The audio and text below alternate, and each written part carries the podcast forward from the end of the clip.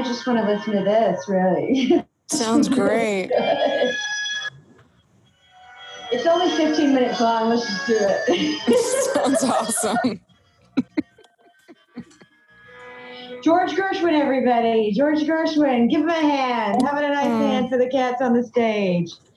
Uh, I've got a drinking jar. Oh, I'm so glad you're having a cocktail. Well, you know, oh, that's another thing I did today while I was walking around with my coffee. I I walked to the liquor store, and the lady was outside with her mask down around her chin, smoking. And because I was there, she had to go in. She just Put the mask on. No, stay, stay, smoke. I'll wait. I'll wait. I'm not doing anything. And um, but I was like, you know, I've been going Ernest Hemingway is an alcoholic, writing about alcoholics, and I sh- should drink. Is it right to drink? Is it appropriate? I thought yes, but I would have made like a martini or a mojito or something. But that's just I don't the think they cared. I think they were doing shots and think a lot of things straight up with soda. Sure, sure. Yeah. Brandy, brandy and soda, will you, chap? People Mm. drink ra- brandy. I don't know if I've ever had brandy. I think we drank the brandy that was underneath my mom's microwave. sure. well, well, sure. You drink the brandy under the microwave when you're like 15. Yeah. Hello. Um, so yeah, we're doing another live read reads right now. This might be the very first one that goes on the YouTube channel Oh my god. because we've been trying to do the YouTube channel, but the recordings keep being dicks. they just vanish and or get corrupted or whatever. But Oh. so emergency screening of The Sun Also Rises. we had to get it. We had to talk about it. Like the truth had to come out because I was up in Cadillac during quarantine and uh, needed finished a book, needed another book. Somebody had this one. I started reading it. I'm like, oh yeah, classic. It is a quintessential novel of the lost generation, one of Hemingway's masterpieces, and a classic example of his spare but powerful writing style. And I'm like, ooh, can't wait, right? They're really selling it. And then I don't know if I agree with this. Yeah. So I'm calling a little bit of bullshit on the masterpiece theory with the caveat of being forgiving. He was a veteran. He was 25. It was his first It was novel. 1926. Yeah, it was his Sure. first He had already he had already had like what's going on here? What's that? Your part. It looks No, great from here. 3,000 miles away. It looks fantastic. It does. Mm-hmm. It does. It's like you have a lot of body. but I've been working on it. That's the main Yeah. thing I've been doing in quarantine is trying to increase my hair volume. We should definitely talk upset. about what people look like on the radio. Your your two grays though look fabulous. oh, thank you. Dude, they look Well, so good. I do. I look good. You've been I, so gifted. It's kind of witchy. I like it. what do you mean? my hair? Yeah, your hair. Oh, God. I, I really Those like it. Those of you who are listening, I have a basic brown side part, like She two she's like a shoulder tall, length. a tall like classic Thelma from Scooby Doo with with Oh, more of a brunette. wow. Ooh. Yeah. Yeah. Do you know what's funny, Chris? Because you've known me the longest, is you know when I was growing up in South Carolina, I was tan and blonde. Yeah, we, I was blonde am- too as well. Yeah. and now I'm white and brown. and so when people from here see old pictures, they're like, "Oh, you used to be blonde," and I'm like, "Oh yeah." And then when people from Boiling Springs see me, they're like, "When did your hair get so dark?" I'm like, "Oh yeah, we don't have sunshine in Michigan, and when we do, everyone's like." Oh, we would sprint outside the sun's out. we chase it around. Yeah. Have you heard? The sun is here. Cancel your plans. Like Yeah. that's what I felt like today. Like I can't do anything today because the sun's out. It's not raining anymore. Everything's Yeah. flooded in Michigan. Two dams just broke in Midland, the park where I go for my walks. It's almost like there's ducks and fish and shit. Where the where the running path usually is. So today it was just like a normal sunny day, and everybody's just kind of like, "Hey, how are you, pal?" Like yard work. Yeah. Super Life's excited. great. hmm That is exciting. It really is. So I had coffee. Ooh, other exciting news since I talked to you earlier was I got to be on hold with not only the Michigan Unemployment Insurance Agency for a real long time, and then that call just dropped, but also the Brother Printer customer service line was also about a 20 minute on hold call that then also just dropped. Just like, goodbye. That sounds planetary. That's- amazing. I think that may have been preordained in your your astrological chart. Look at you, silly girl, trying to get things done. No, you're not making calls today. No, no, No. no. You're not making calls. Look at this. I'm going to show you another visual thing for the radio. Behind me, if you're watching, oh. if you're not watching, there's a, a page out of a coloring book, an adult coloring book that's like an elephant balancing on a ball. And I colored that with colored pencils, and it was like the achievement of a lifetime. It was That is really awesome beautiful. though. It looks good. Oh, it looks really good, doesn't it? It was like just a big coloring page out of an adult coloring book. And it was like a breakup art project. Damn. I'm like, this is going to be the most beautiful thing ever. And I was right. is it Um, metaphorical for the breakup? No. It was No. just me The, sitting in the, the elephant precariously balanced. Yeah. The psychedelic elephant precariously balanced on the Never somewhat anything. cagey looking ball. Right. Right. No. It was, it was, um, I'm too big for this ball. That's the story. okay. Good. That's it. That was the. I, I know how to learn my breakup lessons. You know, that's what I said in therapy. What was my lesson from that breakup? It was I'm too big for this, This ball's ball. too small for me.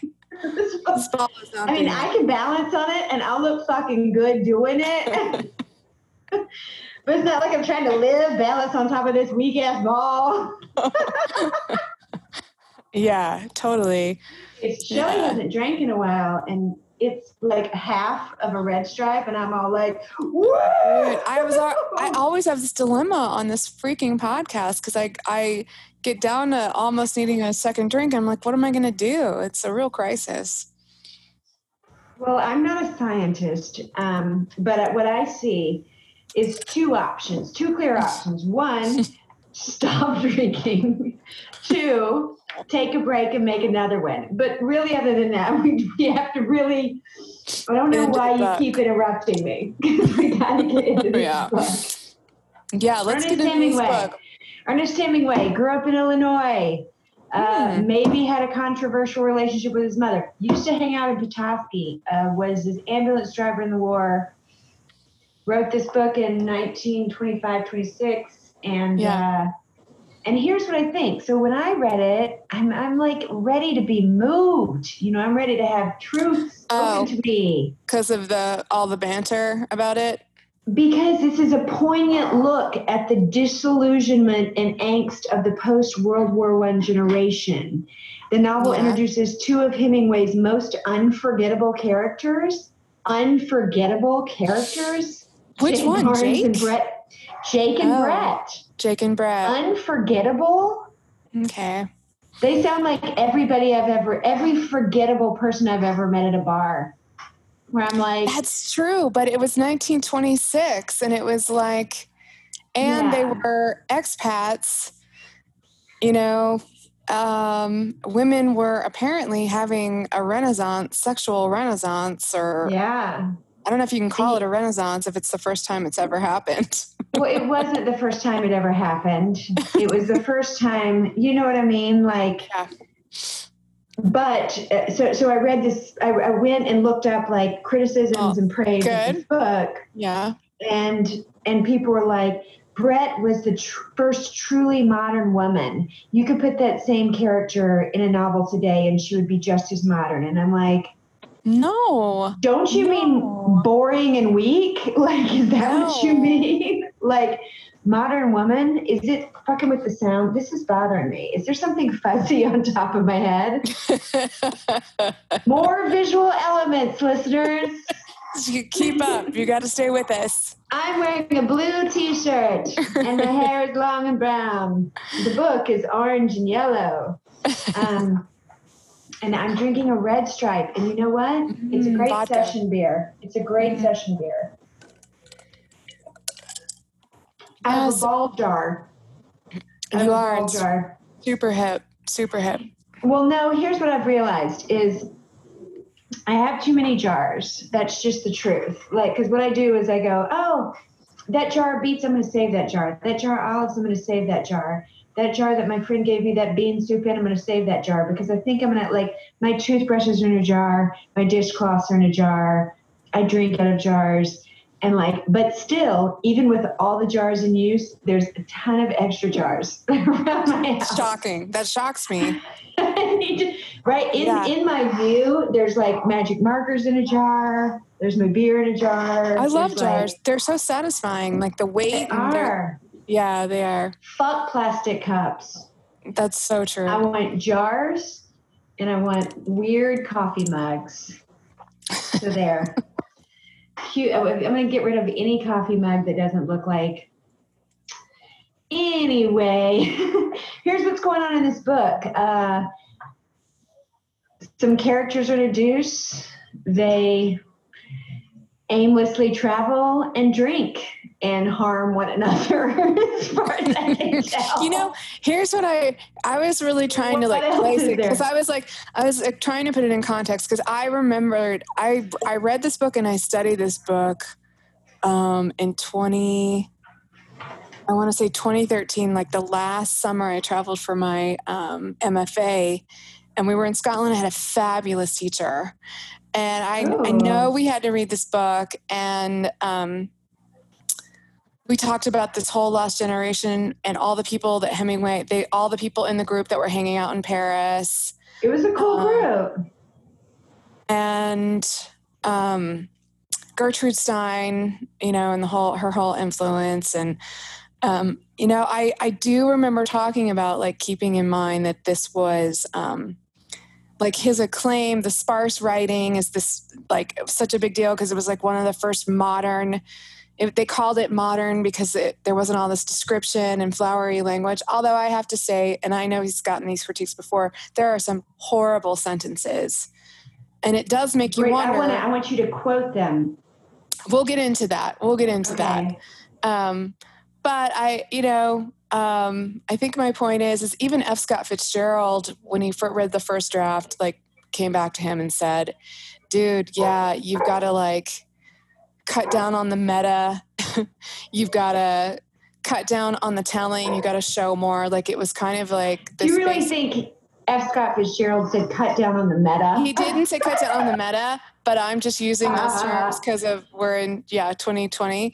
But that's basically what he said. Like you're you're inserting yourself too much, which the I think one of the few, if not the only one of the meta moments that Hemingway keeps is in the first chapter, if that's what you want to call it. Um, the first section of describe exposition dialogue Okay. uh, the moment is uh, he like puts him he inserts himself as the author he like turns the camera for a couple of sentences on himself as the writer and then he flips it back but um, most of those got taken out apparently and he took whole sections of the story out which means you sort of jump in time i mean that was a very big deal to leave things out and create that space for readers to fill in which i know we've talked about Where Um, so- do you mean going? You mean not talking about the war? Is that what you mean? No, like like in the storyline, like it'll just make a jump. Um, you know, right. it like it's tomorrow all of a sudden. yeah, yeah, yeah, and Yeah. that's very. So I I actually oh, this was my whole point. I'm rambling, but and this is not this is a bad comparison, but I'm just going to throw it out there. But it's kind of it it makes me think of our generation um, when like the first reality television came out. Like when Road Yeah. Road Rules first came out, What about was real world? a real world same thing Yeah. It's the same thing. It's like we're going to take these clips of people just being um, indulgent in their neurosis. Jane. Yeah. Right. And we're going to, some people are going to call that fascinating and an incredible experiment and cutting Yes, edge and edgy.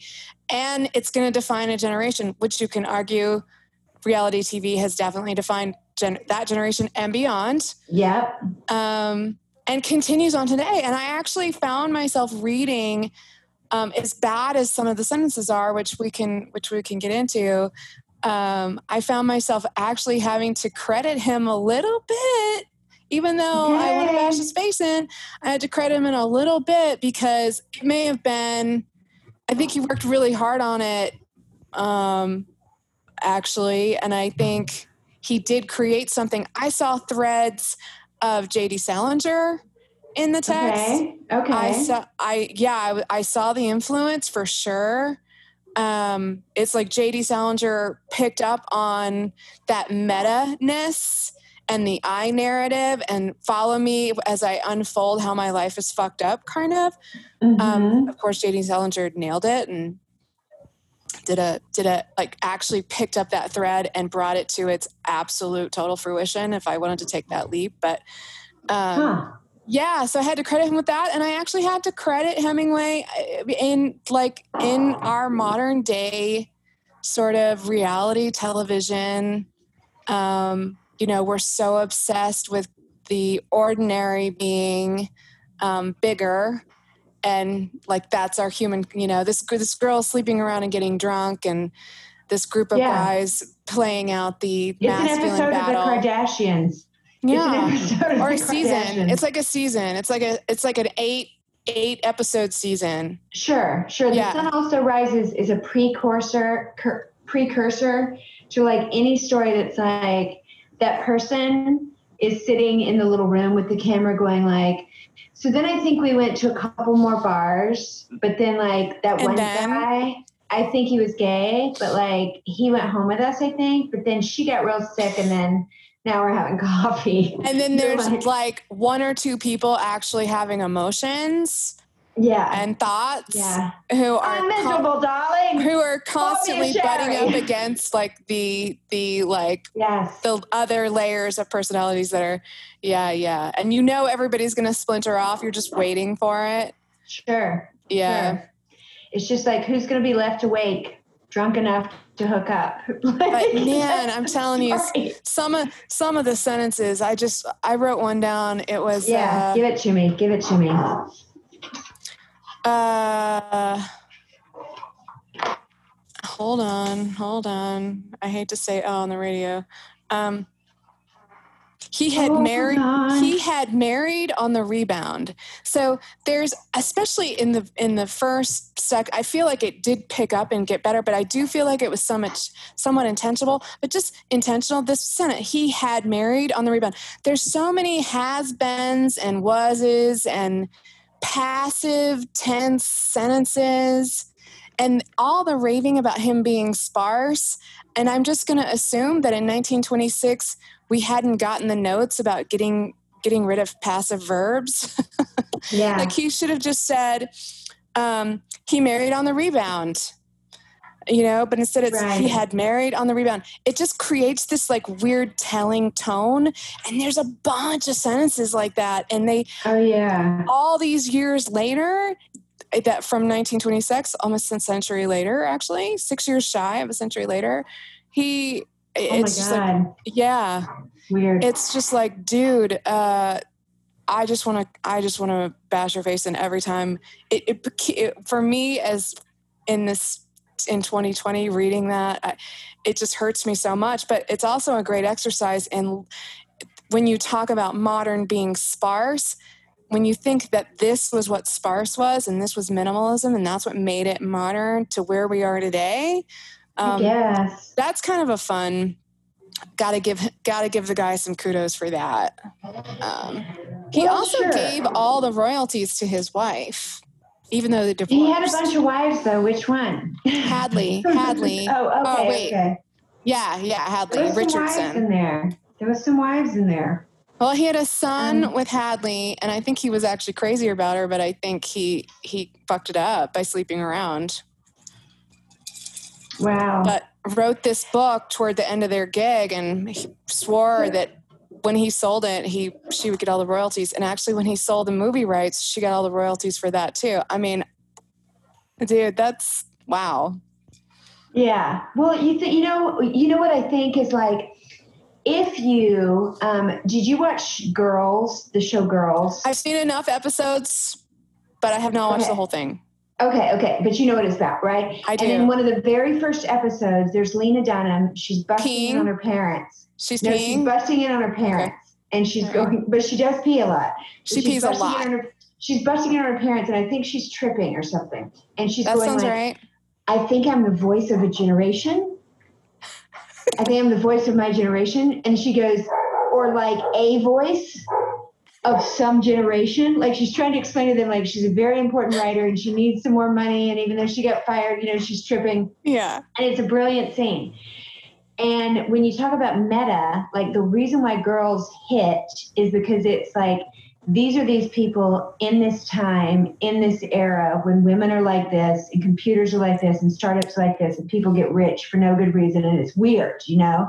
Yeah. And a lot of the comedy is this very specific comedy where if you're not in that era or that scene and you don't know anybody in that era or that scene, you're not gonna get it. You know, you're not right. gonna get why that is so funny. Totally. So when I was reading this, I was thinking, you know, if you were post-war roaring 20s around 25 years old, yeah.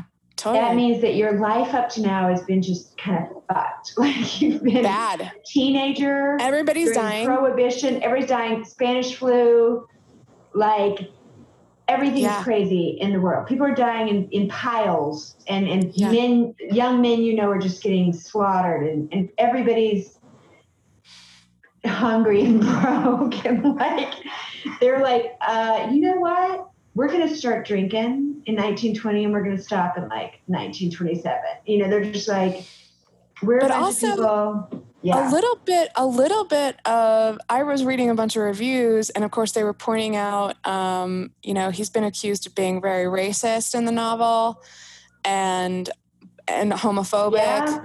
but also he's been praised for maybe exploring homophobia and just showing the racism um, not necessarily asserting that he was racist but showing i read a bunch it. about that yeah. Um, but he i you know, Go well, the, the, I was thinking like I started kind of rereading and skimming it again today because I finished it a little bit ago and kind of wanted to refresh my memory. And at first, it's like, here's Robert Cohn.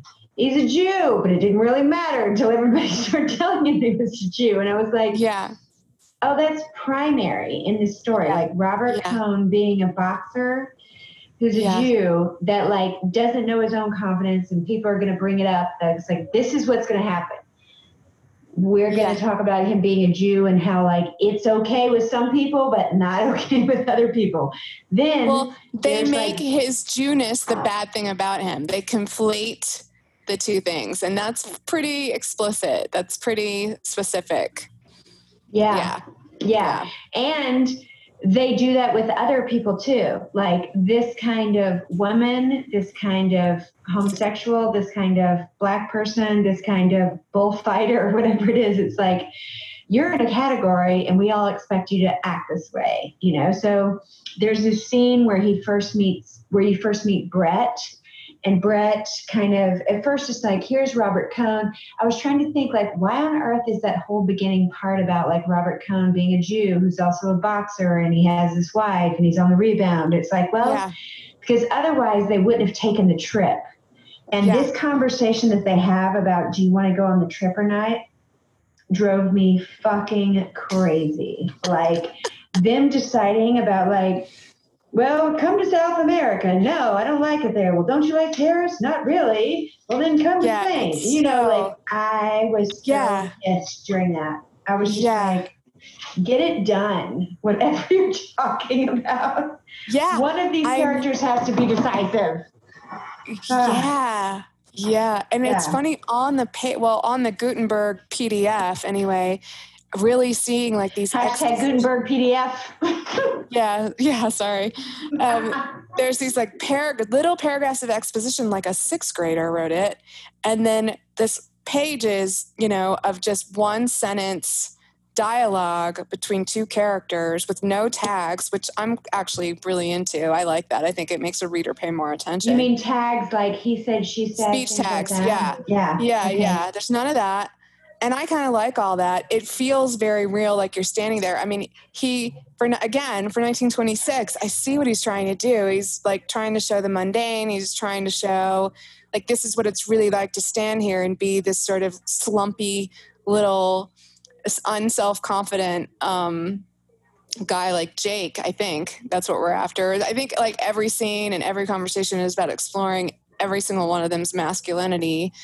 Um, or lack of it or their fear of not having it. It's like Jake Jake was hurt the main character who's telling the story um, he uh, had an injury in the war and um, can't have sex and he's Right. claim- But let me ask you this yeah without looking at the commentary, would you have explicitly known that just from the text? And if so, how? Because, like, I never even got that impression at all really until I read some of the commentary. I was like, they're like, uh, Hemingway clearly explains, without using words that weren't able to be used during this era, that Oh. he has lost his phallus. This is like the review that I'm reading, and I'm like, yeah wait, Jake? What? Only the- go yeah, through. Only the- the doctor or whoever like after the war s- says to him basically you know not you're not going to have much of a life that's the strongest if i memory serves that's the strongest indication that he's got an injury that affects him very seriously um, But how did you get it from just that? You're not going to have. I, I much of a wouldn't have i wouldn't have You wouldn't gotten it have. probably not on the first read i don't know if i would have gotten it but i definitely once you understand that um, it makes the whole novel make sense more sense in terms of why he's the one telling the story I I think it should be more explicit. yeah he could have he could have Well, because like that's huge. If the main Yeah, character, like the narrator, had his well that's why brett can't be with him that's their whole tension oh, I thought it was just because sex. she was crazy shit. no they can't have sex so she keeps saying to him like you know i wish we could be together but i can't remember her exact phrasing but she does say to him at some point um I wish, something you, I wish you, I wish you had a ding dong. something oh my god. I was just watching sex in the city and the episode was when samantha thinks she's a fine it's up like season one and she thinks she's finally fallen in love for the first time and then and she doesn't have sex with the guy and then she does and his penis is so small she later calls it a gherkin oh my god! i was like that's maybe the the best line they episode is ever probably wrote called the gherkin. gherkin yeah The gherkin. Oh my Yeah. god! No, that's the whole reason that Brett and Jake can't be together because they can't have a sexual relationship. Ladies and gentlemen, not only is the sun also rises like the real world, but it's also like Sex in the City. Yes, it is. It really is. Like, where are we gonna go have cocktails? I'll have a martini. Me too. I'm Who's gonna fuck everybody else here because I can because I'm I a came woman. with you, but I'm gonna leave with him. Why don't we Yeah. have sex? Yeah. I'm gay. Yeah. Yeah, yeah, Good lord. So you know what's interesting is even though it's not my cup of tea, and even though I don't like any of the characters, just through this discussion, I'm like, okay, I get it a little bit Yeah. more. But I I went through that when I studied it. Yep, Oh I went through that. Oh my god. It was a So pivotal novel for its time. Although I did read that there were a lot of reviews that absolutely hated it for the very reasons that we're talking about. Really? A lot of it was more. A lot of it was morality, Christian morality in America. A lot of it was like how horrible. His it, only even his mother wrote him a letter saying, you, "What you've run out of other ideas. You can't write about honorable things. Shame on you." You know, Right. which I thought was fantastic. I'm like, sure. I, I want to read all the letters that Hemingway's mother ever wrote him. That, like, that's that's the thing that I actually want to read. yeah, I don't think, and I don't think their relationship was very good. So they would be rife with tension. Rife. Well, that would make sense if he's who he is, and she's writing letters from across the country to tell him what shit it is. Yeah, yeah. Hey, just got a gander at your new life's work. It's going to take like two weeks for this letter to get there, but. but I wanted you to know two weeks later, didn't care for it. wow. I'm in Tennessee and my life sucks because you wrote this novel or whatever. I don't even know where she was, but. Oh my God. Okay, there's like a little moth or something all over me. That's. All right, here's the thing. I'm no longer hearing the ocean and the, oh, the swishes anymore. So I think I fixed that but now there's like a moth hovering about. So I might flail. If you're uh, listening, yeah. Shelly is flailing her hands around at a moth that came out of nowhere. Um, so when they when we meet Brett, so Jake introduces us to Robert Cohn as a boxer, and he's like he's got a literary friend and a tennis friend. I'm the tennis friend, and he's also a boxer. He's a Jew he's a writer. They're both writers, and uh, they're expats. And he's like trying to get him to travel. Hey, do you want to hang out? He's like, No. Uh, aren't you working? Yeah, no, I'm not. Let's go drink. And then they start drinking, and then they never stop until the end of the novel. they drink, and they. It's inspired. It's inspired. It's inspired. Yeah, it's they're they're taking it to another level.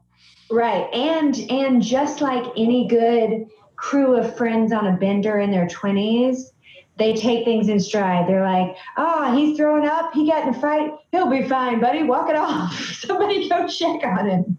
Like through this novel, I'm thinking about how many super drunk people I've like thought were going to die when I left them in their hotel room, and I'm like, oh my gosh, you know, like we got to go back and check on the guy. People are like, he's fine. He's fine. Yeah, he just had like six or seven shots. He's fine. And you're like, I, I don't think so. like, I feel like, and the next morning they're like on a run, having some yeah. espresso. Yeah. Like, yeah. fuck, yes. Oh my gosh. And like, so this is what they're doing. This is what they're doing. Here's this um, Brett. Okay, so in one of the first scenes, here we are. Here's Jake, our um, our protagonist, I would imagine. But everything kind of centers around Brett. Also, she's the one kind of fucking with everybody, even yeah. though she's just kind of sitting there being herself. She's messing with three or four different men. Jake. Oh yeah. Bullfighter, Robert oh, yeah. and Michael, her husband. You know. Yeah and she knows it and she hates herself. So actually that's really relatable because I know that bitch. you know, like, where you're like, why is everybody what are you so doing? into her? why is everybody so into her? Like this is the girl that literally all the guys turn and look and watch her come into the bar or the restaurant. Right. And want to know like drunk hot mess. She amazing. Yeah. right. Isn't she amazing? Oh, this, that, and the other. Next thing you know, they're all going to Morocco. right. Are you are you having sex with her? Me too. Well, I was, but now I'm not. But just in the winter, we're yeah. in love. Yeah, no, no, no. She's in love with him. She has sex with me, but she but wants his money. We her, all hang out her, together. It's great. Her and and Hemingway also like this is a big deal that a lot of reviewers talk about is that she, he describes her in a very masculine way. She has short hair. Right. You know, she's this like independent sexualized being and all of that stuff. And it it's but he I actually do think he does a good job of saying, yes, she has this sexual agency as a woman in a way, but at the same time, every single man wants to own her. And that's what they're fighting about. And she is fighting against that, but she's also trying to fight uh, for her independence by giving herself to these men in hopes that whoever she might end up with is going to allow her to um, have financial stability. I'm I'm to assume. I don't know if it comes up, but come on, like that bitch needs somebody to pay rent. Did anybody describe? But I think she might have independent wealth though too.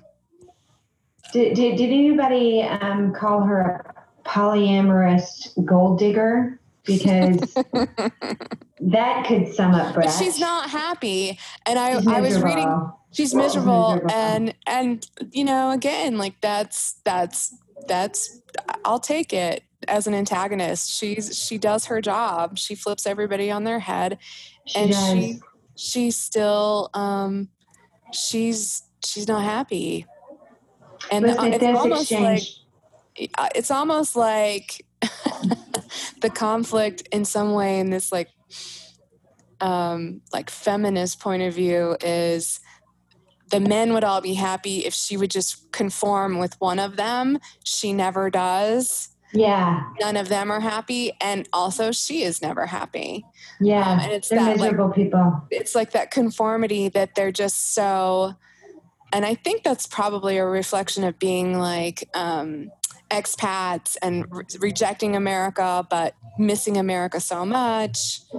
Yeah. Um, and being in your 20s post-war. Being in your 20s post-war after world war one yeah. Oh my gosh. Yeah and oh having gosh. survived it and people at, like jake you know is injured in the war um, in a dramatic way and seems to be in a fair amount of denial about it or either yeah. that was never really sexual to start with but yeah let me let me read this. So page 34 in my book um, it, this is when you're seeing jake and brett they're they're hanging out together looking at each other. Like he he Jake took Georgette to the bar, and then Brett walked in with right. a bunch of gay men. I think is what it yeah. alludes to.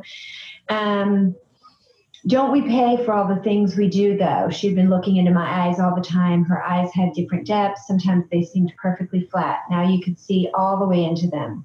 When I think of the hell I've put chaps through, I'm paying for it all now. Don't talk like a fool. Besides, what happened to me is supposed to be funny. I never think about it. Oh no, I'll lay you don't. No idea what that means. Well, let's shut up about it.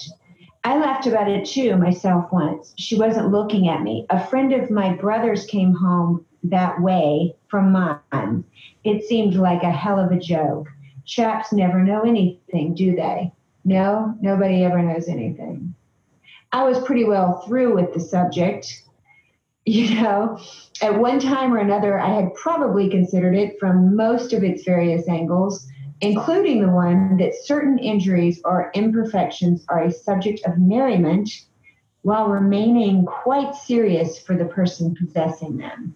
It's funny, I said. It's very funny. And it's a lot of fun, too, to be in love isn't that so now with this in mind that you're supposed to know yeah. that he like lost his dick in the water? I mean i guess. I mean that's the name of our memoir. that's it. Yes. Oh my god I'm so disrespectful. I'm sorry. I couldn't figure out a different way to say it. That is it. No, that's it. He lost his dick in the war. And uh, Hemingway never comes out and says it. And, and actually that he, he loves that. I mean, you could argue that that is a, uh, something that maybe all of the writers at this time were playing with that that talking around the very serious thing yeah. and acting out like all of this acting out around this like central um, right. Oh my god we're not going to name the thing. We're just everything's yeah. going to be influenced by the yeah. thing. Oh yeah, my god you feel all this tension. Yeah you feel all this tension.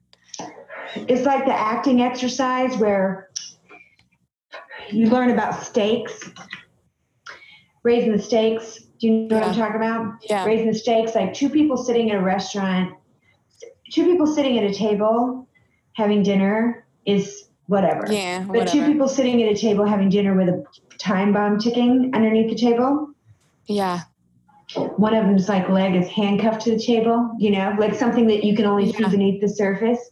And right. then everything that they do has a different charge. Yeah. So, Hemingway, I know you can't hear me, but you could have made that more obvious and then I would have gotten it. it would have been a much different book.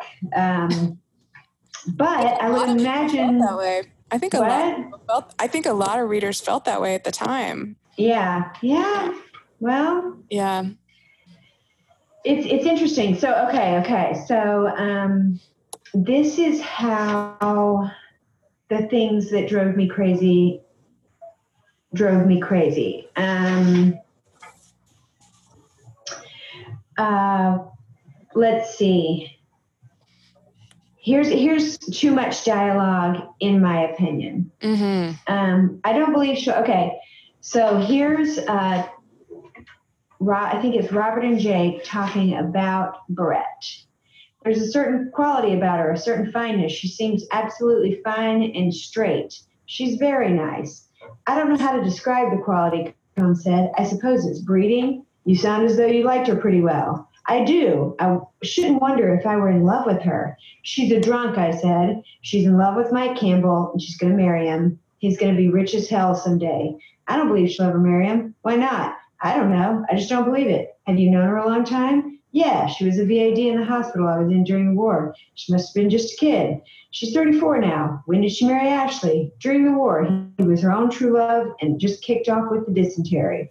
He talked sort of bitter. Sorry, I don't mean to, just trying to give you the facts. I don't believe she would marry, marry anybody she didn't love. Well, I said, she's done it twice. I don't believe it. Well, don't ask me a lot of fool questions if you don't like the answers. I didn't ask you that. You asked me what I knew about Brett Ashley. I didn't ask you to insult her. Go to hell. that's that conversation, which reading it out I guess loud. if they were drunk, it kind of works, you know. Yeah, and and I think when the conversations get drunker, and like remember when he first sees Brett, he says something like, "Aren't you drinking?" And she says, Yeah. "Oh, I never get tight anymore." And then she's like, "Brandy and soda, chap."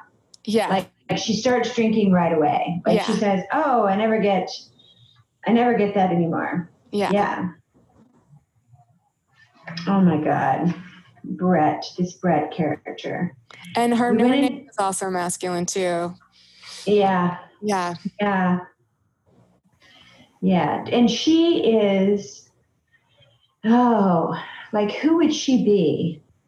Is there a who would that equivalent be in Sex and the City or the real world? Like she's that girl who Um. like she's that hot girl who knows that she's fucking with guys and she just can't stop and she doesn't give a shit.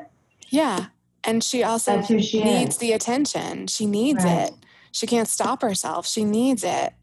Right. That is her security. Yeah.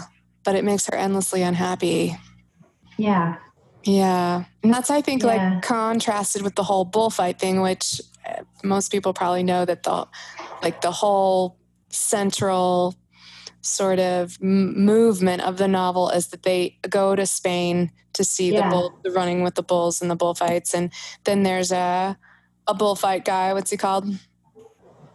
Matador. And, uh, I think it's bullfight guy. bullfight guy. Yeah. Sorry, Spaniards. yes, yes. And his he- name, what is his he's like he is a pure man. He has he is in his craft. He is good at it. He defeats the animals. He is like masculinity like on you know all the best testosterone in the world is reserved for this matador. And yeah, of course he sleeps with brett at some point. But all the men there was one critic that i read a, a summary of his work and it was like his whole thing was like that the whole book was really you could be it could be analyzed if you looked at how each character responded to the first bullfight. And i thought that that actually made a lot of sense. Yeah that made a lot of sense like even um brett and how everything falls out with her. Um yeah so that's kind of interesting because he he is like this pure masculine being and all the other men are sort of post world War one american um dealing with their um their loss of masculinity in general in society i think and then also with jake his his body he like is represented by that. And then Cohn who is all the dudes the, the quote unquote jew that they refer to over and over again but he he's also a bit of an antagonist in that the men um or a foil maybe you would call him a foil. I don't know. He he um he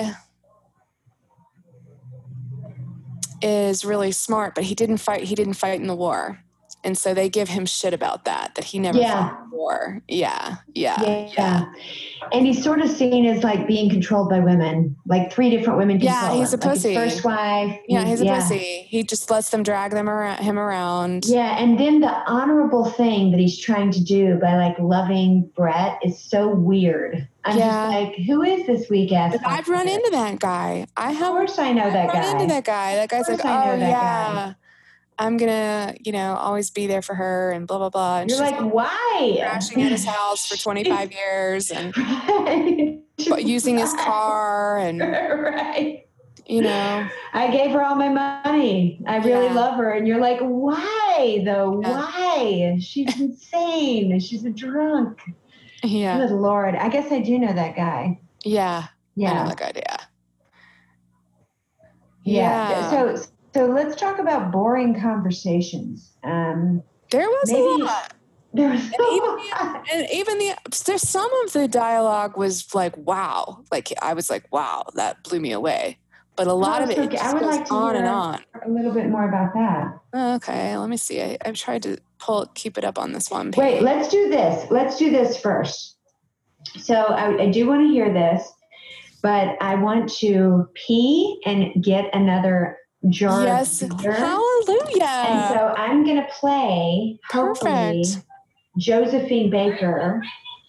Hold on, which was another like Hemingway really loved Josephine Baker. as he should So, have so we've got two minutes and 43 seconds. perfect Wait a minute. Something else might start playing. If not, we'll edit it out in post. Just kidding. We probably won't. Yeah, we will.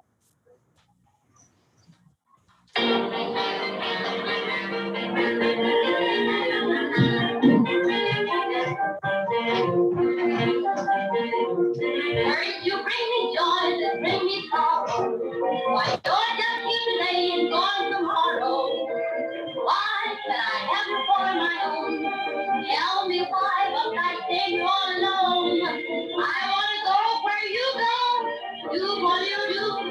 Go when you long, I'll be happy. I will cry when you cry. Why you will cry? Why when you and I'll be happy. If you go if you go east, I'll find heart. You're you. Do what you.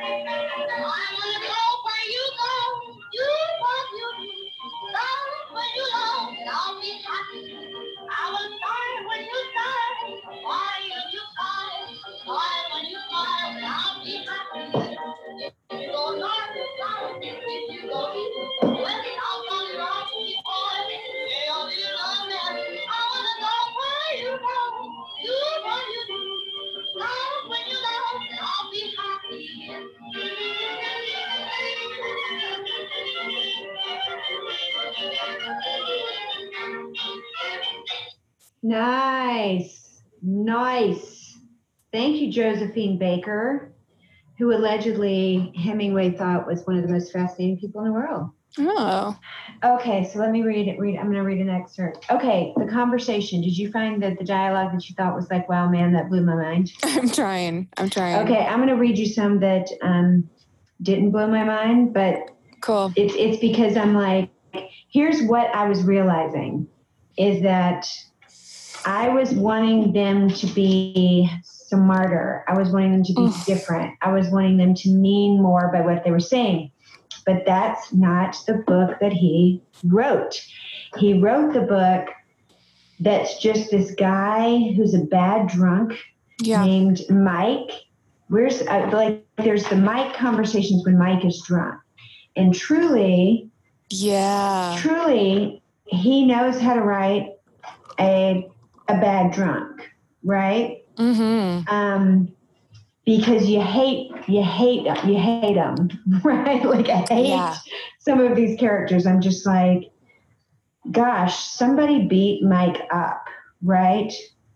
So, yeah. So here's this thing is happening where Brett, who loves Jake, who's engaged to Mike, who's going to be rich, but he's actually broken in debt, and uh, Robert, she just for the hell of it went and spent a weekend with him, even though she didn't really like him, kind of just to fuck with him. And now he's hooked on her for life. Mm. And he's like, let's all hang out together. Right? Mhm. let's all go have a, a, a good old fashioned bullfighting, awkward as fuck week or two together. Right. And Yeah. Then she's late. Of course, they don't have any money. Like they're just total pain in the ass travelers. Yeah. She keeps getting lost and meeting strangers and fucking with people. But there's this super awkward tension where I'm like, I think I've been on this trip where like Yeah. that guy, Robert and Michael know that Brett is fucking with both of them. And they're like, should we meet? And Jake's like, sure, chap, it'll be fine. and they're just like, I don't know if I should go. Sure, it'll be great. And I'm thinking, this is bad. it's a bad idea. How is this going to be good? It's gonna be terrible. Look, Brett, let Jake tell Jake what Robert calls you. That is perfect, you know? Oh no, I can't. Go on, we're all friends. Aren't we all friends, Jake? I can't tell him. It's too ridiculous. I'll tell him. You won't, Michael. Don't be an ass. He calls her Circe, Mike says. He claims she turns men into swine. Damn good. I wish I were one of those literary chaps. He's good, you know, Brett says. He writes a good letter. I know, I said. He wrote me from San Sebastian. San Sebastian is where Brett hooked up with Robert. Yeah. They're talking about in front of Mike, who she's engaged to. That was nothing, Brett said. He can write a damn amusing letter. She made me write that. She was supposed to be ill. I damn well was, too. Come on, I said. We must go in and eat. How, how should I meet Cohn? Just act as though nothing has happened. Quite all right with me, Mike said. I'm not embarrassed. If he says anything, just say you were tight. Quite. And the funny thing is, I think I was tight. Like, basically, they're saying, we're going to go see him and it's going to be weird. And he's like, just tell him you were drunk. It's like, well, I will, because, like, I was. I was, and we are right now. So Yeah, we are. We're gonna get drunker. Here we go. Let's go watch the Bulls and get drunk. So, I guess what is good about Hemingway is that maybe it wasn't his writing that I hated. Maybe it was boring conversations and being reminded that Yeah. there are people in the world that like Yeah. you're drinking with them and you're like, you know, this is going nowhere. you guys aren't good conversations. There's no layers. Wow. yes. Yeah. I just learned a lot about this part of the electorate, you know? Mhm. It's like, Fuck okay. yeah. Yeah. Fuck yeah. Yeah, you know, he got a lot of criticism for that. I mean, that was kind of what his mother's letter that I read the excerpt of, she was kind of addressing. Like, it was kind of like, we just don't, like, as a nation, you know, because it was during Prohibition. Also, we should point out to our listeners, if you've never read the book, it was in Europe, everyone was drinking. Meanwhile, in 1926 in America, it was Prohibition Sure. and and uh, you know so probably along with that was a lot of white christian idealization and control sure. and so it doesn't surprise me that his mother would have been a part of that and would have said you know hey why are you only you know, focusing on this floozy um, whore and Sure. all the men who are drinking. Dear Ernest. Yeah, dear, dear Ernest, This is your mother. maybe don't Um, come home for Christmas.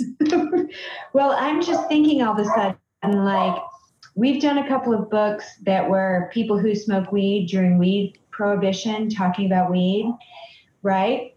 The difference is, in my humble opinion, like when we read something like Smoke Signals, the people in those books are like being super spiritual, they're being activists, they're like Yeah, riding a horse across America to get people out of prison. yeah, like they're not just sitting around like not doing anything. They're not hungover.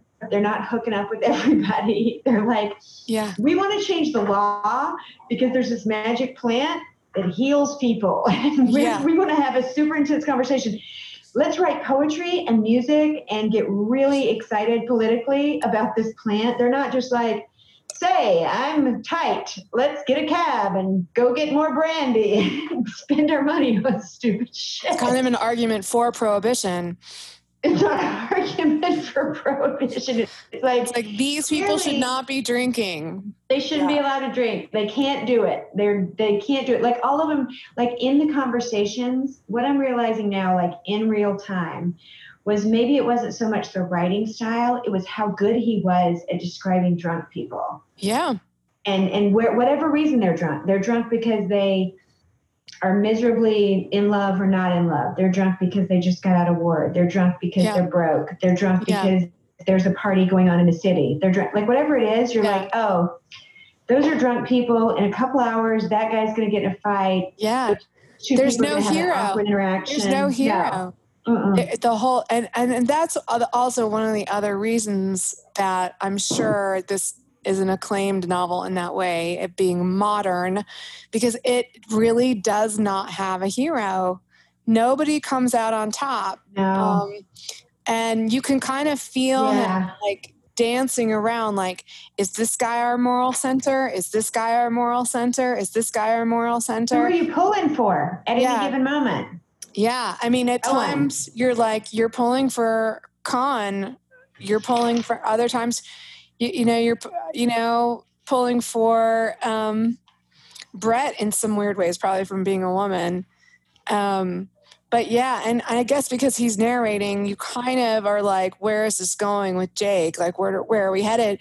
But uh, you know, the final Where? scene, the final scene, he just says, she, you know, she says something like we could have had great times together or something she says it better than that but then he says yeah what a pretty thought or something like that and which kind of is an amazing last line because it really kind of sums up um, you know somehow it sort of sums up what the novel is kind of getting at which is a what a last line should do as well as in my opinion a first line but yeah, it's it's pretty epic. Um, Yeah, now that I think about that, like that last line, like if we could have had such a, a damn good time together and they're riding, they're close together, they're in the taxi Yeah, or whatever, going up the street.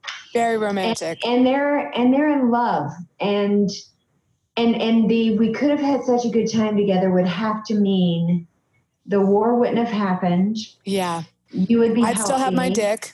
We'd both be mentally healthy, maybe. I wouldn't be divorced. We wouldn't be in this Yeah. fucked up situation. I could Like get it- or, I could have orgasms with you. Although I guess in a- sure, in a- yeah, in a modern, you know, if you could write it today, it would be like, you know, maybe maybe she'd explore having sex with him.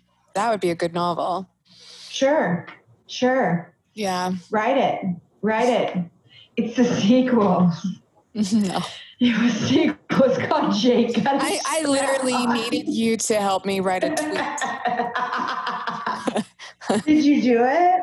No, I haven't done it yet. Well, well, you know what? Think about it. Is like bashing. Like you know, my my title was like "Let's Bash Hemingway," and now now I'm sitting here thinking about like what I'm really bashing is drunk uh, uh, conversations with drunk people that annoy me, right? Like because you said it when we were first texting about it when I was like, why is this book so famous? I don't understand. We were texting about it a couple weeks ago. And we started talking about it being very male and very alcoholic. And one of the things that I read today about Hemingway was somebody said that it's a myth that Hemingway was always drunk while writing because he wasn't drunk while writing. He thought that was crazy. And I always thought he was drunk writing.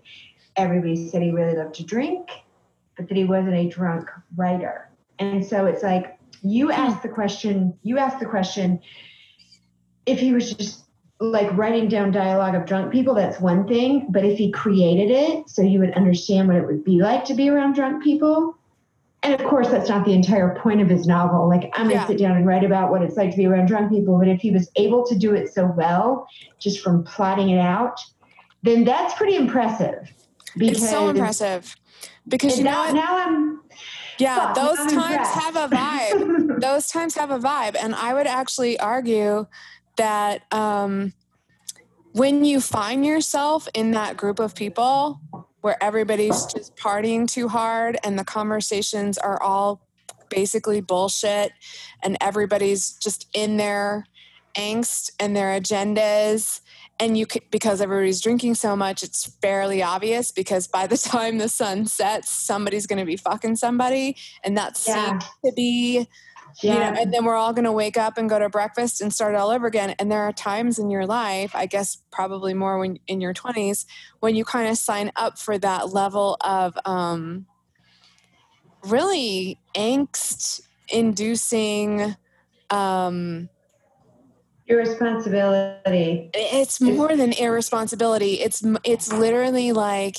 you are embracing um, this level of indulgence yes the, the, amount of indulgence that you're allowing yourself to explore and be a part of um, yeah. even though it's like you're physically in pain and you know everybody else around you is too there's Absolutely. something about doing that together um, via alcohol or other drugs. Go hard or go home. That does lend this sort of um,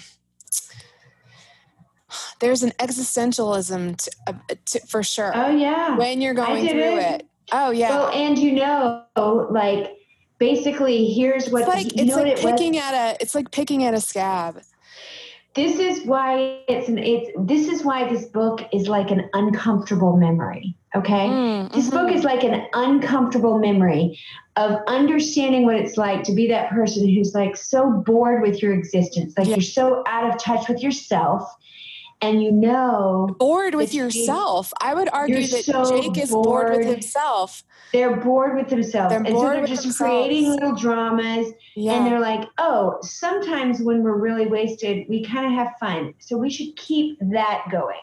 Right.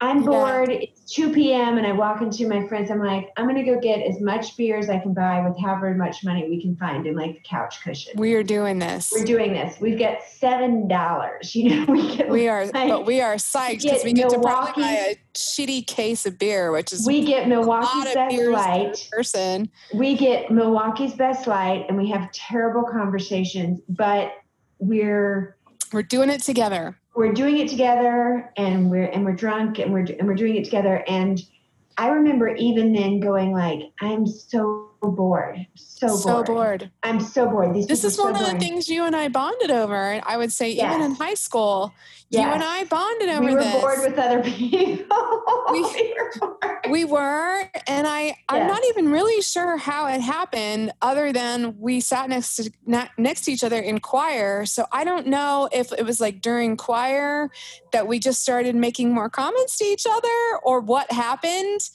But oh, somehow we slowly sort of kind of we didn't cut ties with our peripheral people, but we kind of the peripheral people are there. We just sort of can. We did. This is Ricky Gervais. He does this. We should we should categorize people. I wonder if you remember this. We had for for a couple of years at least, a couple of years at least, we had categories for people that were oh. assholes. That we had categories of people that were assholes. They were either like too much shit has happened to them or not enough shit has happened to them. Oh my god, I have no memory. Really? we would Shelley. be like, that guy's fucked up, but it's either because too much shit has happened to him or That's nothing so has happened to him yet. And we would be like, oh, it's the first one. Like that Yeah. person's been through Yeah. some shit. Can't date We'd be like- him. It's the second one. Or it would just be like why we like or don't like that person. Like that person's being fake and crazy because nothing has happened to them yet. And they don't know how the world is. They don't know who they are. They don't know how to be authentic. Like just nothing's happened to them yet. Right. But then there's that other person where, that we can't be around because way too much shit has happened to that person Right. and they're just reacting and they're crazy and they're bringing their crazy onto you and you're like you know No, Can't do it. Can't do it with you. I was excited for a second, but no. No. but then the danger set in like Yeah. you were interesting the first day when you wore a cape and you jumped off the building and but then we realized that that is unsustainable like we were willing to give you a shot but Yeah. But yeah, but even then, so uh, let me tell you, in honor of Ernest Hemingway and these characters, that um, there was this. Fa- I'm going to be meta for a minute. I'm going to put a thing inside of a thing inside of a thing. Facebook. There's this thing that happens on Facebook, which it's it's uh, May 2020. We're quarantined in the pandemic, and people live a virtual reality by interacting with each other through a computer. It's really fucked up. It's so totally fucking Star Trek, dude. It has arrived. It's everybody. a weird thing. So I um I'm I, I go through Facebook and there's this thing that happens on Facebook. where Everybody's like, we're all gonna do this one thing. We're all gonna bake bread. We're all gonna make memes about our cats. We're all gonna have like avatars made of our face or what. There's like things people all jump in and I'll play, you know. And there's this thing these people were doing for a while that was like, here's 10 things that everybody likes, but that I don't like, right? And people would name things like, I don't like this, I don't like this. And so I never did it, but I made my list on paper. And what I realized was they were things socially that are supposed to be fun that I've never ever liked. I was like, Not I hate wedding showers. I hate baby showers. I hate girls' night out. I hate like shopping. girls' night- Oh, dude. Girls' night out. Let's have fun. And, and and so this book, this book, The Sun Also Rises, reminds me of that. Let's have forced fun using cocktails where we try really hard to have fun Yes, but no true. one's really having fun. So this book was an uncomfortable reminder for me of like Yes. how many times I was invited to a thing that was supposed to be like a super cool party, and I was just like, "We're fucking trying too hard. Everybody's spending Yeah. a lot of money on cocktails, and I too loud in here. Yeah. I want to go away, and But I would also fun." argue, I would also argue that one of the remedies that w- I feel like we both did this actually, and I would include hope in this, and I would include Oh, please include hope. I, I Let's seriously like I know by the by by What's the end of our year, I feel like we actually all in our own ways like started to figure out it a little a, little bit about what we what we were comfortable with. Um, but yeah, I don't even hardly remember. But I would argue that the great thing about Brett in the book is that there are no other women, dude, except Georgette the prostitute. But Um, that ma- here's what makes me nervous about that is that I was that girl for we a all long do time. it, but that was safer, was it not? I was the girl that hung out with all the dudes. Me too. And I I loved girl. it. And to be honest Yeah. with you, I I shouldn't have felt safer with them, but I always did. Oh no, it's a bad idea. I felt way safer, even though I mean I could just we all could. I could just lift list list off quote after quote, memory after memory of like hanging out with the dudes and them saying and doing things. I remember yelling at Joey one time we were on top of some Joey's my brother. Ha- having a- Joey's yeah. my brother. yeah, having a campfire. It was probably a really awesome evening, considering the group. Where was the campfire? you know, Mount was it? Is it called Mount Mitchell? We used to drive to the top of it, and just kind of later in life, we would drive to the top of it, and and Robin always loved that drive. Oh my god. I had no yeah, idea. And, and I it was anyway, awesome. It was awesome. Mm. It- I mean, compared to the Colorado mountains or whatever, but um, still, It you was would a small hill. you would draw yeah It was a small hill. exactly a, a knob and you would drive to the top of it and it was like and so, at some point we all had a joey was there a bunch of us were together which was kind of epic and your brother kept throwing beer cans into the fire. And i was just like joey if you fucking throw another beer can into this fire and i have to watch it melt i don't know what's happening in the air or the environment right now but i cannot fucking physically take it. Like fucking stop it. And he was Oh just my like, whoa, whoa, whoa.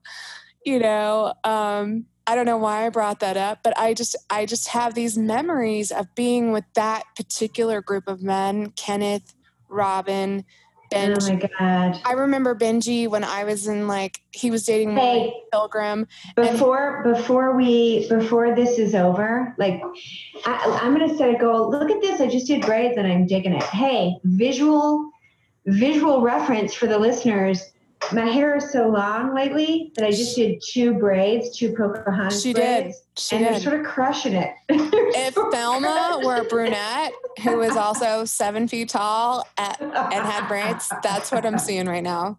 I, Benji Adair telling me we weren't we were all too young to be drinking. I'm sure Benji was probably already drinking. but Were we at a pool? Were we in no, no, no, dude. We went to Hunting Island with Blair and Maureen because my my mom dated Blair and Maureen's dad.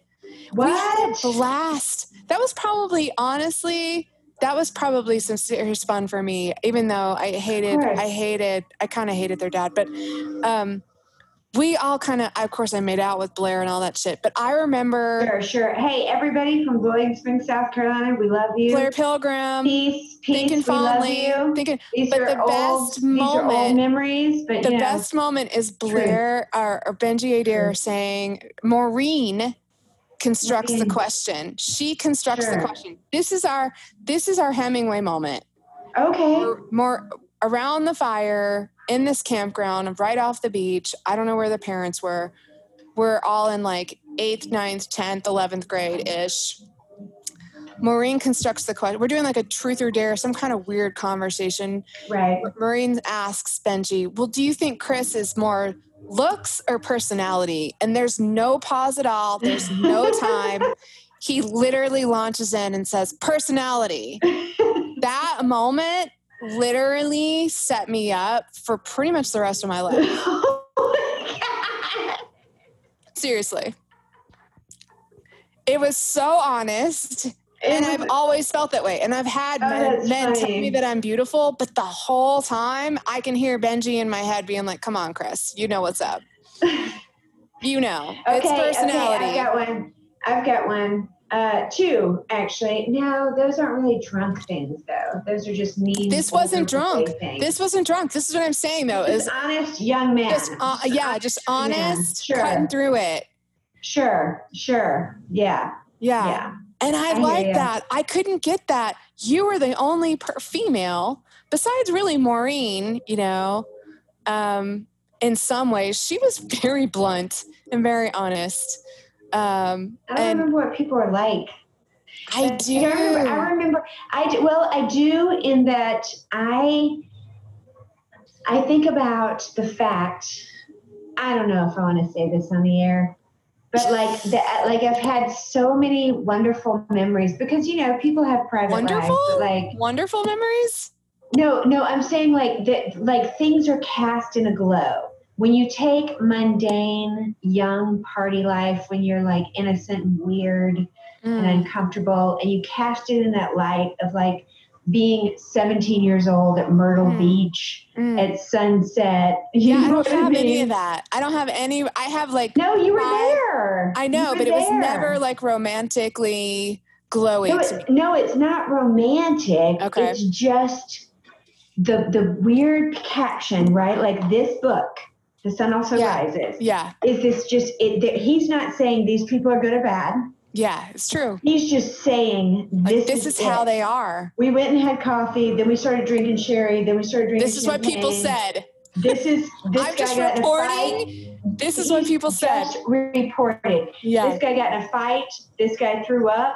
The doorman didn't like us. We almost Yeah. didn't get served. We got kicked out. Yeah. I got a Yeah. cab. That's all he's saying. Totally. Totally. He's just being honest. So in my mind, my mind, my type of art, I guess, loves to capture that idea that like there was this era where me and you and Rick Volk and Oh. Julie Powell, Rick and Volk and Julie Lisa Malone, you know, and Lisa, all these I people- know.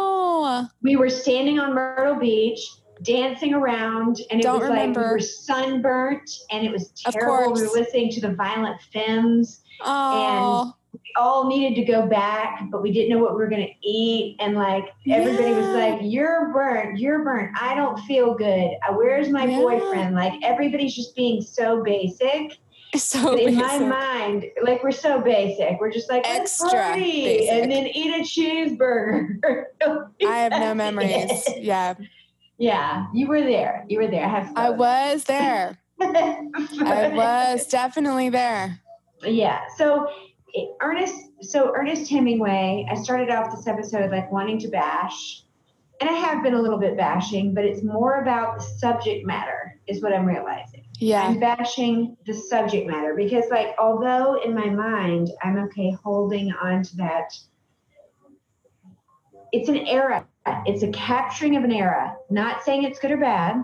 A not saying it's good or bad. It's capturing a moment of Yep. like, here's okay, so fuck. Now I get it. Yeah. yeah.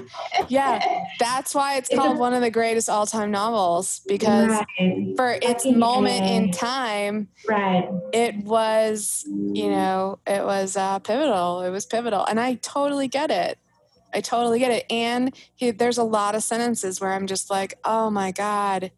I know if he were alive today, he would shoot himself for for some of the just because we've come so far in terms of if you want to really be minimal i mean minimal is like it's everything. It's all anyone ever fucking talks about. It's like cut your shit make your sentences better. The scene should be everything should be tight. Not a word should be wasted. I, I don't mean- know. Oh my God. I mean, I, I do know, I do know, but I also like when an author can describe the contents too.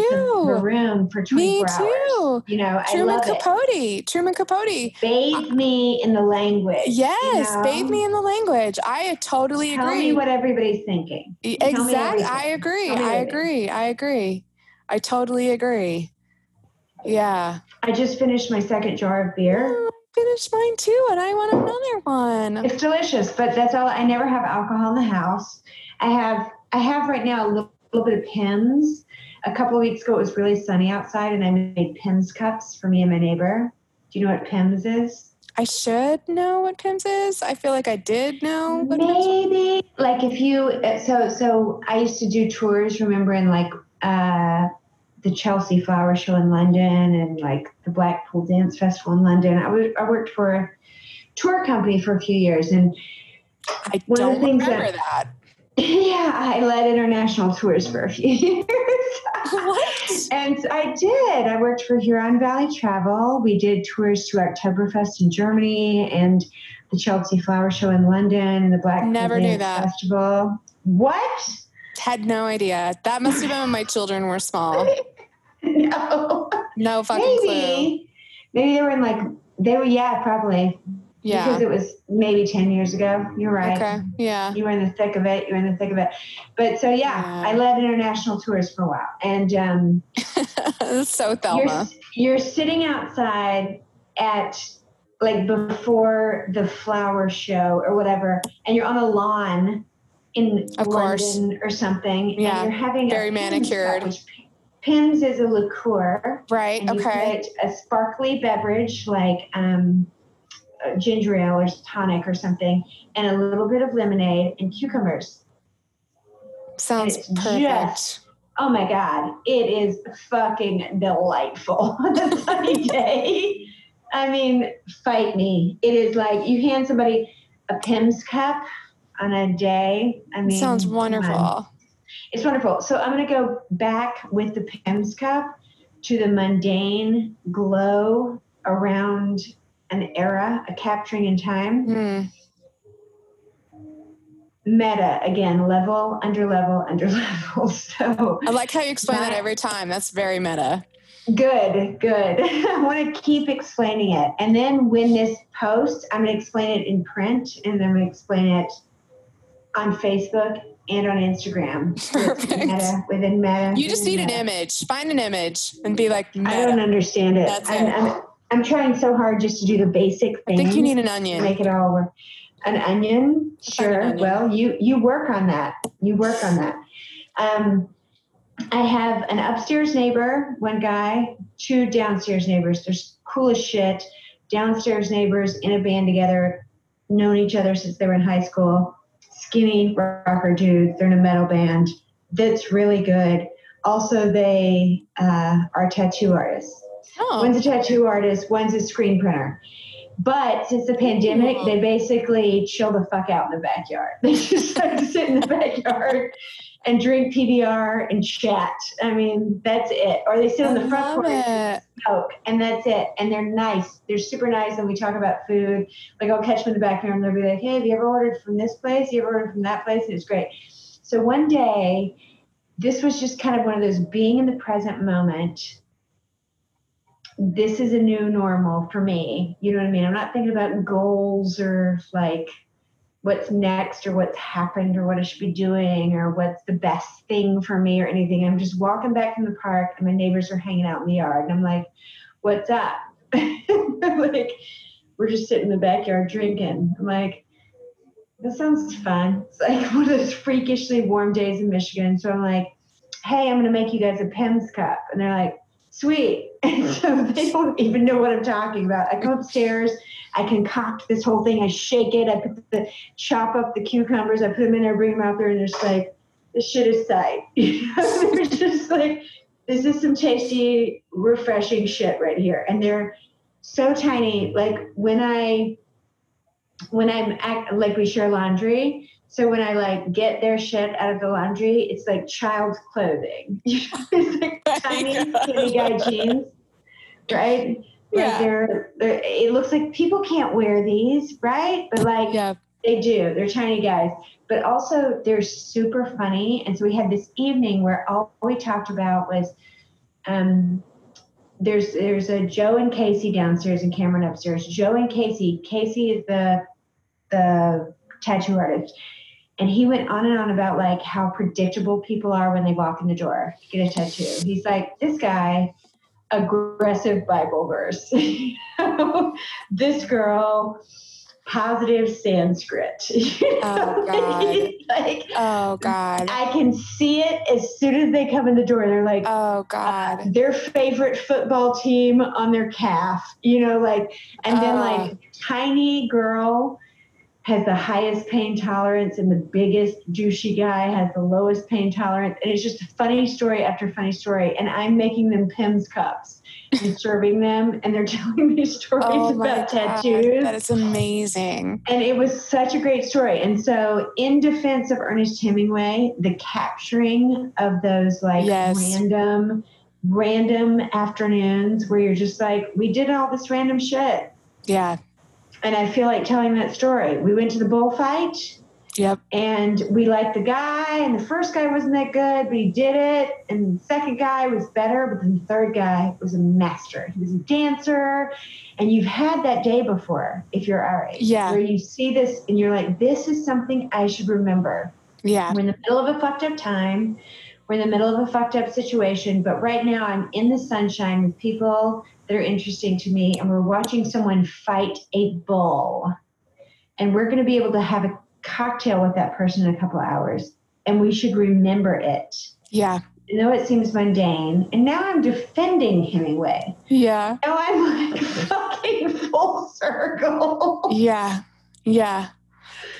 Uh, Yeah. Did I Yeah. lose my credibility? No. No. no. Definitely not because I think Okay. I- it I'm willing to learn. I'm willing to learn. it kind of reminds me when we read that short story way Le- back. Leopard, Nope. Nope. It was the one. It was written. I think it was called women in a hammock. Yes. Yeah, Yes. yeah. and and it seems so juvenile on the first run Oh, through the my God, I language know. it's sparse and you get to the end of it and you go huh and it's only after rereading it and really thinking about it that you get the thing that she actually expressed without ever saying what it was. Oh yeah, and it's masterful. It's masterful. Yeah. it's almost like anytime you read something and you go well that was shit you probably should reread it because or God, you know what is funny is I hope I my my greatest hope as a writer right now is that some of the shit that seems like shit to me right now will at some point somebody will go wow wow that was really weird. At some point, somebody's gonna read quarantine 2020. My bra is missing, and go like, "There's a lot going on here. this is so good.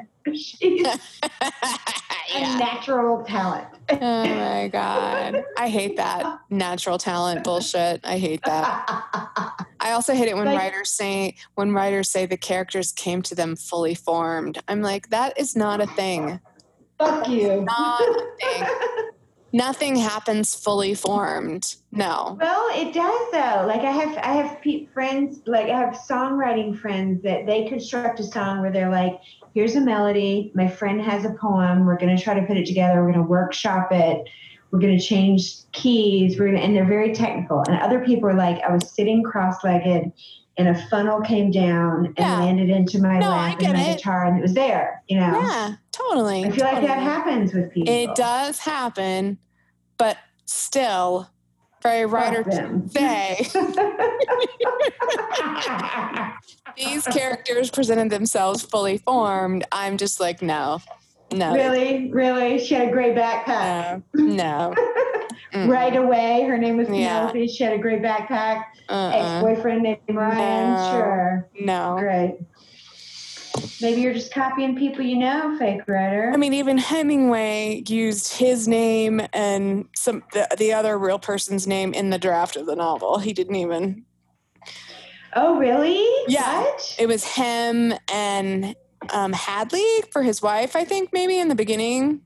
Oh. I can't remember. So sorry, literati, but um, yeah, he used him and he used another um, somebody from real, real life. In fact, it was such a thing that he based these characters on real people that one of the reasons they think the novel went did so well in Europe was because all the people, all the Americans, Everybody expats wanted their was trying to figure out who was Yeah. who, which again is very voyeuristic.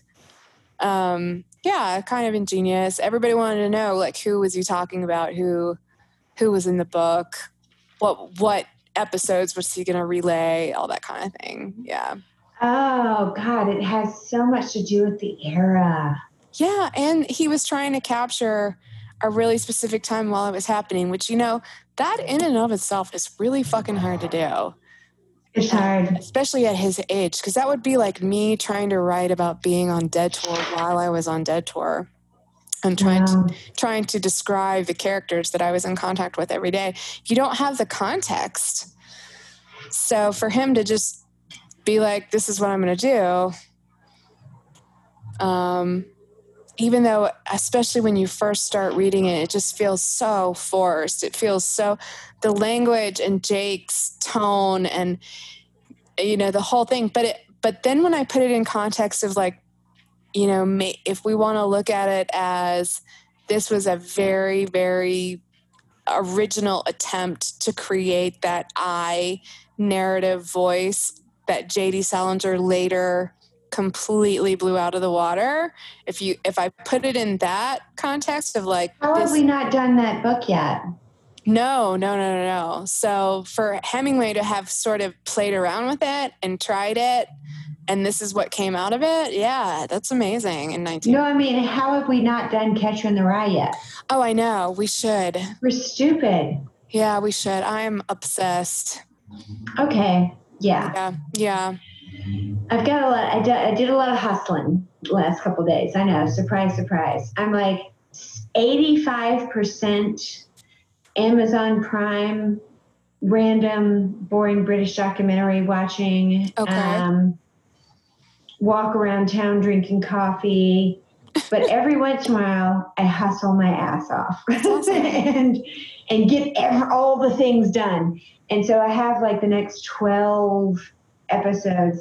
I told you a little bit about it earlier, Yeah. but it's like yeah. I want to read with certain people about certain things. So I sent you earlier today, Yeah. like the yellow swan or the the swans one.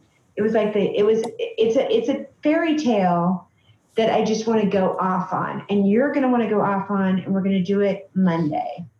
Oh, you're gonna do it Monday. Okay. You and I, you and me and Okay. Jillian, you and me and Okay. Jillian.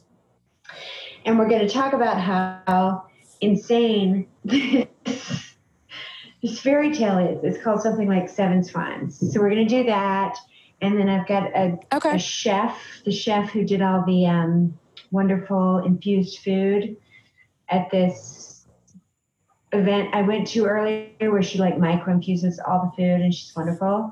Wow. And there's a book called Why We Can't Sleep. I think it's called Why We Can't Sleep. It might be Why Can't We Sleep. But anyway, that's the book she wants to read about being a woman of a certain age and like the nine million reasons why you're worried about something, you know, and it's kind of like an interesting study of women of a certain age. And like, I'm open to doing that because on other, like on opposite weeks, I'm trying to do just yeah. ba- basic silly shit. you know, like I can do heavy book, light fare, heavy book, light fare. Like I'm all for keeping your mind expanding, but like you got to balance it out.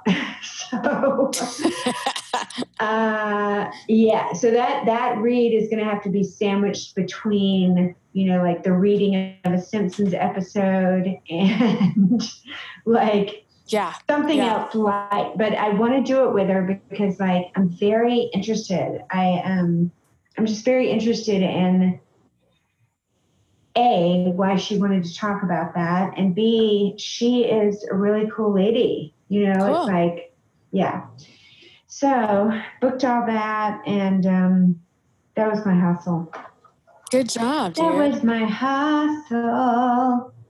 So Right. look at what's happened. What has happened is that I thought I would surely just bash the sun also rises. But as we've talked, I've realized like this is the thing about reading and being a person who seeks wisdom is that you're going to understand someone on a better level if you open your mind to it. I didn't want to think Hemingway might be a genius. I wanted him to be a drunk guy talking about drunk people. I wanted to bash him, right? But now I'm realizing he's he that's his his intention wasn't to capture like the best people. Yeah. It wasn't to motivate you. It was just he was just saying what was. yes. That's it. That's it. And that it's an art form. it is an art form. And he Here's was he was um somewhat of a pioneer, I guess. Yeah. Yeah, and he was a dude and he had the he had the uh, ability to play around with it. Um and he had Gertrude Stein and I think uh, uh, F. Scott Fitzgerald too. I mean, he he just he he had his moment and he really brought it forth, even though, like I said, it, it's the tone of the narrator and um, the sentence structure, and of course the racism and um, all of that kind of stuff um, is very dated um, and out of touch with modern readers, but it's still worth a read because in the context of 1926, it, it makes a lot of sense. Plus, it's worth a read to get a snapshot and to understand that you yourself are in a snapshot. Yeah, You're in a snapshot. this is what And, it sounds like. Yeah, This is what it's like. You're living out your mundane problems, and and the, and you're taking them so seriously right now. You're Yeah. into them. yeah, They might really be big. They might really be small. But right now, they're all consuming for you personally in this era of your life. And then three years from now, you look back at your journal and you go like, wow, that was the most important thing to me back then. Yeah, that seems yeah. ridiculous. That seems That's- ridiculous now. Yeah. You know? Totally. Totally. Yeah, and, and anyone can relate to that.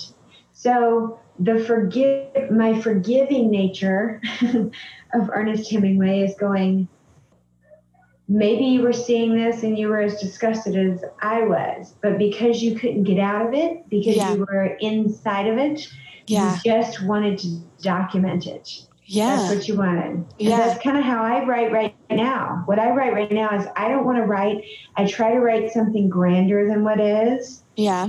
What fascinates me most is just what is. It's just me and my happening. neighbor. It's just what's happening. Just Yep. the fact that, like, me and my friend, like, I ordered a badminton set. We took it to Prague Island Park. We put it up. And while we were there, a man, like a white guy, middle aged white guy in a mask, danced around to like the Doobie Brothers for a couple of hours. And we Wow. cheered him on. And then this weird kid in a recumbent bike with his face covered, like with his t shirt, so he looked really weird. He was circling the whole time that guy was dancing. And I was just like, this is as interesting as it can get. You know, Yeah. like here we are, badminton during the quarantine, Yeah. high grass because of the rain, guy dancing on the platform, kid bicycling. Like, I could make up something grand and fantastical, but this in itself Yeah. is, is super interesting. Yeah. Super interesting. And I can honor that. I can Yeah. honor that. Yeah. Yeah. That's the whole thing, dude. That's the whole thing. That's the whole thing. That's the whole thing, right? I mean, that's That's, that's what you try to do with comedy, right? You try to Yeah. boil down these truths that every single person is experiencing. Yeah. We you try it. to Yeah. take that and and and create your own here's my instance and everybody's going to get it because you you've hit on the universal but you've done it in the thing that is ordinary and that's what makes it funny Oh yeah, I love that shit. Hey, uh, listeners, I'm gonna make another visual reference, but like, is the light hitting my hair right now where it looks purple? it kind of does look purple Are you seeing this purple situation? yeah i do so does that make you want me? Like I've never dyed my hair. if you hair. had dark purple hair like that it would look rad pretty rad i don't Like, think i'd I do your whole just- head just some streaks. yeah just a patch maybe. A patch of dark purple. yeah look like at a lake Example like a lake here. area yeah Just, it right was there. just laying here, just some Yeah. patches of purple. yeah, it would look good. Damn, I might do that. Look good I also might um, another visual reference. Look at my nails look nice right now. How What's are your nails done? Did you do that? No, no, no, they just grow. Why are they so shiny? Oh, I put like clear like polish Oh. on them. Oh wow, but that's, it. wow. They look amazing, What? dude. Oh, really? Amazing. Because are normally you kidding? here's here's Mine what are dirty happens. and jagged. I and- usually I usually um, pre-pandemic have everything like painted bright blue, and the reason is is because I have a chronic nail biting. I have a chronic nail biting habit, cuticles, everything. I discovered a couple of years ago that if my nails were like nicely manicured, I was less likely to mutilate them. there you go. It kept me healthier because like I touch things and touch my face. But if my nails are done, I would like not touch my face. So I got in the habit, like at least once a month, of getting my nails done. And the first like week of like probably the first month of pandemic, I was sewing masks. I probably sewed 200 masks. So my hands were just mangled. There was like band-aids. Do you know what I mean? They were dry Yeah. from washing them. They were terrible. yeah. My nails were super short. I was gnawing them from worry. Like Yeah. everything was dry. It was terrible. And so this just happened like in the last couple weeks. Okay. Well, they Yeah. look fabulous. Oh, thanks. I'm a professional, not giving a fuck nail person. Go Mine do not look that way, as you can see. I can't tell. They look Uh, fine. There's a little bit past the end, and Yeah, they're, they're- rounded. Jagged. I literally just like chopped them off a couple days ago because I was like, Yeah, I can't, can't have jagged. I don't want long and fancy, but they can't catch on anything. That's insane. Can't do that. Yeah. So, any final words on the sun also rises? Um, I think final words are um, I mean, it may take a while. Let yourself go. um, I don't know. I, I I would honestly, I would just say that it was really fun that to kind of spontaneously pick it back up today and dive back into it, and it was fun to remember the different times in the last decade or so that um, this book has come up and um, just you know yeah rereading it and being reminded of like oh yeah it's like i want to bash him over the head for using so many wases and had bens and have bens and all that kind of stuff but Yeah. um, when you consider it that it was almost 100 years ago um, it's it's incredible. It's an incredible piece of work. So that was really fun. Yeah. yeah. Yeah.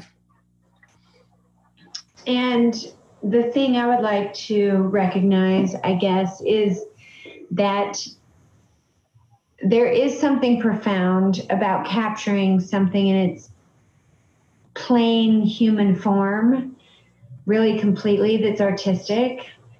Like, just why do people, why do famous painters just like paint an apple sitting on the counter? right because they recognize that everything about that is a miracle. Everything about like the fact that this apple exists, that we can eat it, that it ripens, like they recognize that they must paint it, you know, or they must paint like a sleeping child, or they must Yeah. paint like whatever. Capturing like humans being human and just shining the light on it is a is a relevant artistic endeavor. yeah it is And um, it's going strong it's definitely still going strong and it's it's just going it- strong. yeah and people are still excited by that Yeah, and I do, do do you know what I mean? Like simple food made wonderfully with great ingredients. yeah Like someone yeah who is beautiful without being fancy. yeah Like yeah someone yeah like like I think about I was telling my friends, well, I was telling you earlier about the little crew that I hang out with when I trim and how interesting they all are. yeah and my desire to like capture us is like Yeah. we're it's like this is so interesting to me because of just how strange and and, and pinball-y and unplanned yeah it is you know like he's from here doing this thing and how did we cross paths? And yeah. he's from here doing that thing and how did we cross paths? And it's not there's Yeah. nothing boring about it Yeah. you know? But it's pretty just mundane. It's just like my mind being curious about it. So i'm all about that capturing that that thing. And i think we should go out with rhapsody in blue but a little bit further in cool because it's so beautiful. And uh, I'm so glad we did this. So this, I think, will be our first um, YouTube. wow I think if I can get it to work. so fingers crossed. And then we've got all these wonderful things coming up, and um, I, I can't wait to have Chef Gigi and Ryan Basor and. Uh, Da, da, da. Who else? I feel like, oh my God, Amy Carter, the woman who um, Yeah. is writing about her son. oh that's Like, be amazing If you want to be on the show with me and Jillian with the weird seven Yeah. swans, i gotta do that yeah i gotta that's do Monday. That's Monday. We're going to do Monday. it Monday. that Right. monday No, no, no, no. It's like a page. It's a page to read. okay It's easy. Okay. It's easy. Okay So anyway, this is Reads and Weeds impromptu show. Maybe one of my favorite shows ever. ooh no shit Don't you think? it was good It was Yeah. spontaneous. It was fun. yeah yeah it was good. We discussed the shit out of everything. You got a t-shirt we did pretty good we were pretty focused yeah. yeah we mostly stayed on topic I forgot about the waves and things in my ears. she's hearing uh, yeah and all this, and now we're going to listen to Gershwin, and it's a beautiful thing. It's a wonderful thing, and we love all the Reads and Weeds listeners, and we love people that smoke weed and read books and find their own curiosity, I guess. And uh, and we'll and we'll talk to you again real soon. All right, bye, Chris. bye